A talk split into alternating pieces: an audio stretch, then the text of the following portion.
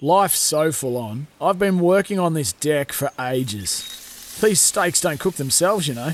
Life's good with a Trex deck. Composite decking made from 95% recycled materials that won't rot, stain, or fade. Trex, the world's number one decking brand.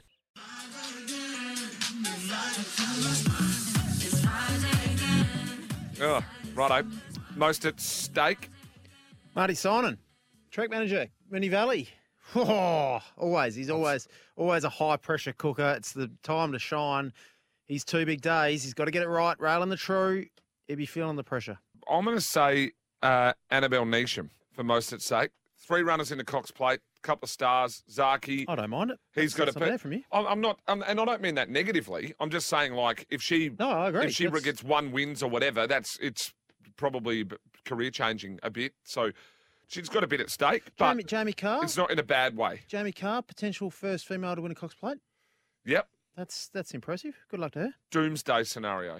I do a Glenn Ingram. Get hungover and can't turn up to the races. By that's what I mean by Glenn Ingram lay bin. Um, I, I, I could get excited a bit later and, and wake up. I'll and tell you not one make thing it to the right track. now. After I leave Mooney Valley, I am not going out with you. That's not going to happen. Oh, mate, No, I've got to you're be on. covered. I'm going to Wait. be on TV. At, We're getting the Eight chopper. o'clock? It's always been a pipe dream to get the chopper to the big house. So we might do that tonight. We'll see you how we reckon go. we might be getting the chopper to the big house? We'll see how we go. We've got a we've got a line. If we have a few wins, Oh, we'll see. wow. How much money do I need to take tonight? Righto.